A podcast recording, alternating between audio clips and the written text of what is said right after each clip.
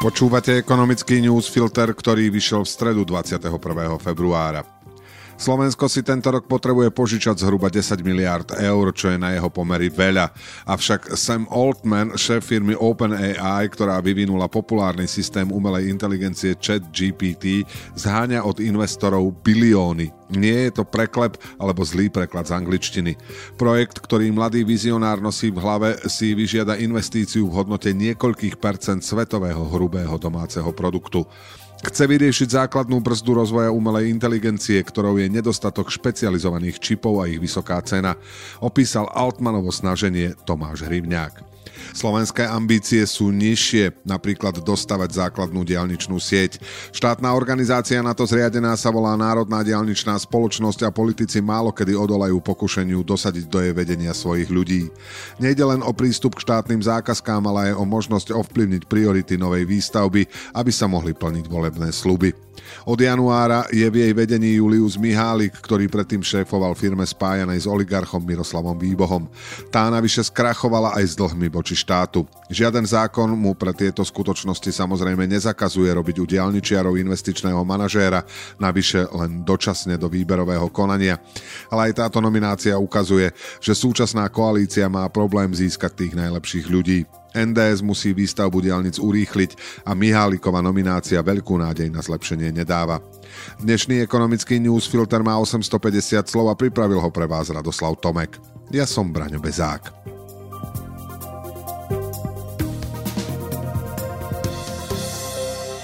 Na slovenskom pracovnom trhu sa nič nové nedeje a to je vzhľadom na ekonomiku oslabenú zvýšenou infláciou a ochabujúcim zahraničným dopytom dobrá správa. Podľa ministerstva práce miera nezamestnanosti vypočítaná z uchádzačov schopných okamžite nastúpiť do zamestnania vzrástla v januári na 5,2% z decembrových 5,1%. Podobný nárast je však v tomto období roka obvyklý a tak sa po sezónnom očistení nezamestnanosť nezmenila. Podľa ekonóma Unicredit Bank Ľubomíra Koršňáka detailný pohľad na údaje potvrdzujú tézu o dvojrýchlostnej ekonomike. Niektoré podniky zápasia s nedostatkom objednávok, infláciou a drahými úvermi, preto musia prepúšťať. To je však kompenzované neutíchajúcim dopytom po zamestnancoch od úspešných spoločností. Počet voľných pracovných miest tak neklesá a osciluje okolo 80 tisíc. Teoreticky by ich mohli obsadiť ľudia bez práce a miera nezamestnanosti by klesla tesne na 2%, lenže väčšina z nich buď nemá dostatočnú kvalifikáciu alebo býva na opačnom konci republiky. Navyše takmer polovica uchádzačov o prácu je bez zamestnania dlhšie ako rok. Z toho vyplýva, že nezamestnanosť už veľa priestoru na ďalší pokles nemá a budúcu konjunktúru slovenského priemyslu zabezpečia jedine pracovníci zo zahraničia. Inými slovami, nezamestnanosť je blízko historického minima a rýchle riešenia na jej ďalšie stlačenie sa už vyčerpali. Posledné využilo ministerstvo práce pod vedením Milana Krajniaka, keď zaviedlo nový ukazovateľ nezamestnanosti, ktorý je, čuduj sa svete, zo všetkých najnižší. Rátajú totiž z väčšej skupiny ľudí. Do úvahy berie všetkých ľudí v produktívnom veku, hoci mnohí z nich nie sú ekonomicky aktívni. Rezort to aj po dvoch výmenách ministrov používa stále ako hlavný ukazovateľ nezamestnanosti, hoci nie je medzinárodne porovnateľný a nepracuje s ním žiaden zo slovenských ekonómov. Ale aj napriek miernemu nárastu sa táto tzv. PDU miera udržala pod 4%.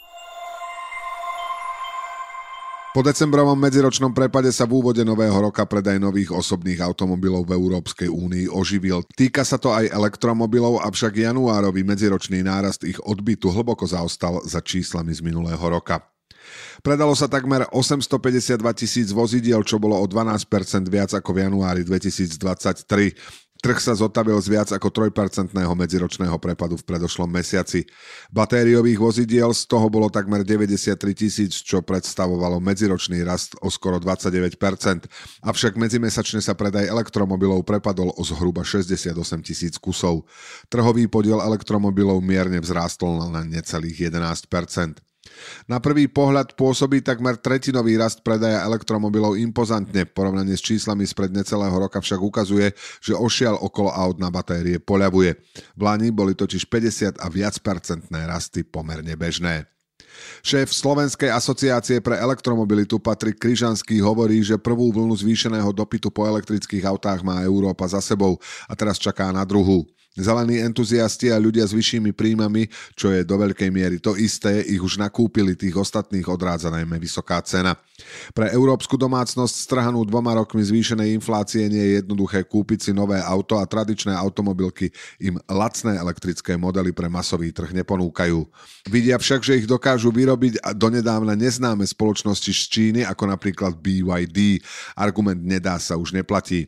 Našťastie si to uvedomujú aj tradiční hráči ako Stellantis či Volkswagen. Na trh sa chystajú uviezť viacero menších modelov s cenou medzi 20 a 25 tisíc eurami. Niektoré sa budú vyrábať aj na Slovensku. Čínskej konkurencie ich to však nezbaví. Pre európske automobilky to je existenčná výzva. Po roku 2035 spaľovacie motory v nových autách de facto končia a ak nemecké, francúzske či slovenské fabriky nebudú vedieť dodať cenovo dostupné elektromobily, urobia to Číňania. Európske predaje elektrických aut budú podľa Kryžanského ďalej rásť, hoci v roku 2024 pomalšie ako v Lani. Avšak keď nezačnú na trh prichádzať nové, lacnejšie modely, ošiel sa vráti v druhej vlne. Na záver v krátkosti. Rada pre rozpočtovú zodpovednosť trvá na tom, aby o nových výdavkových limitoch diskutoval parlament a prípadne ich schválil. Rozpráva sa otvorí v najbližších dňoch. Ak by parlament neschválil nové výdavkové limity, mali by platiť tie pôvodné z februára minulého roka, ktoré sú pre vládu oveľa prísnejšie. Zároveň môže vláda po schválení súčasného návrhu v parlamente požiadať o aktualizáciu limitov. Členovia rady včera o rozpočte hovorili s prezidentkou.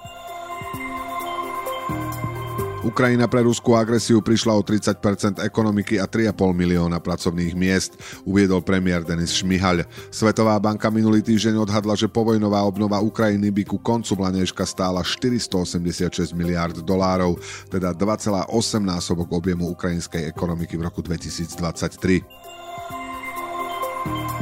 Závod Embrakov z Spišskej Novej Vsi bude vyrábať aj komponenty pre priemyselné motory. Dosiaľ sa sústredil najmä na kompresory a na chladenie.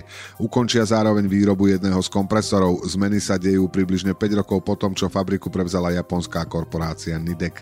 Na zamestnanosť fabriky, ktorá má aktuálne 1400 ľudí, by to nemalo mať vplyv.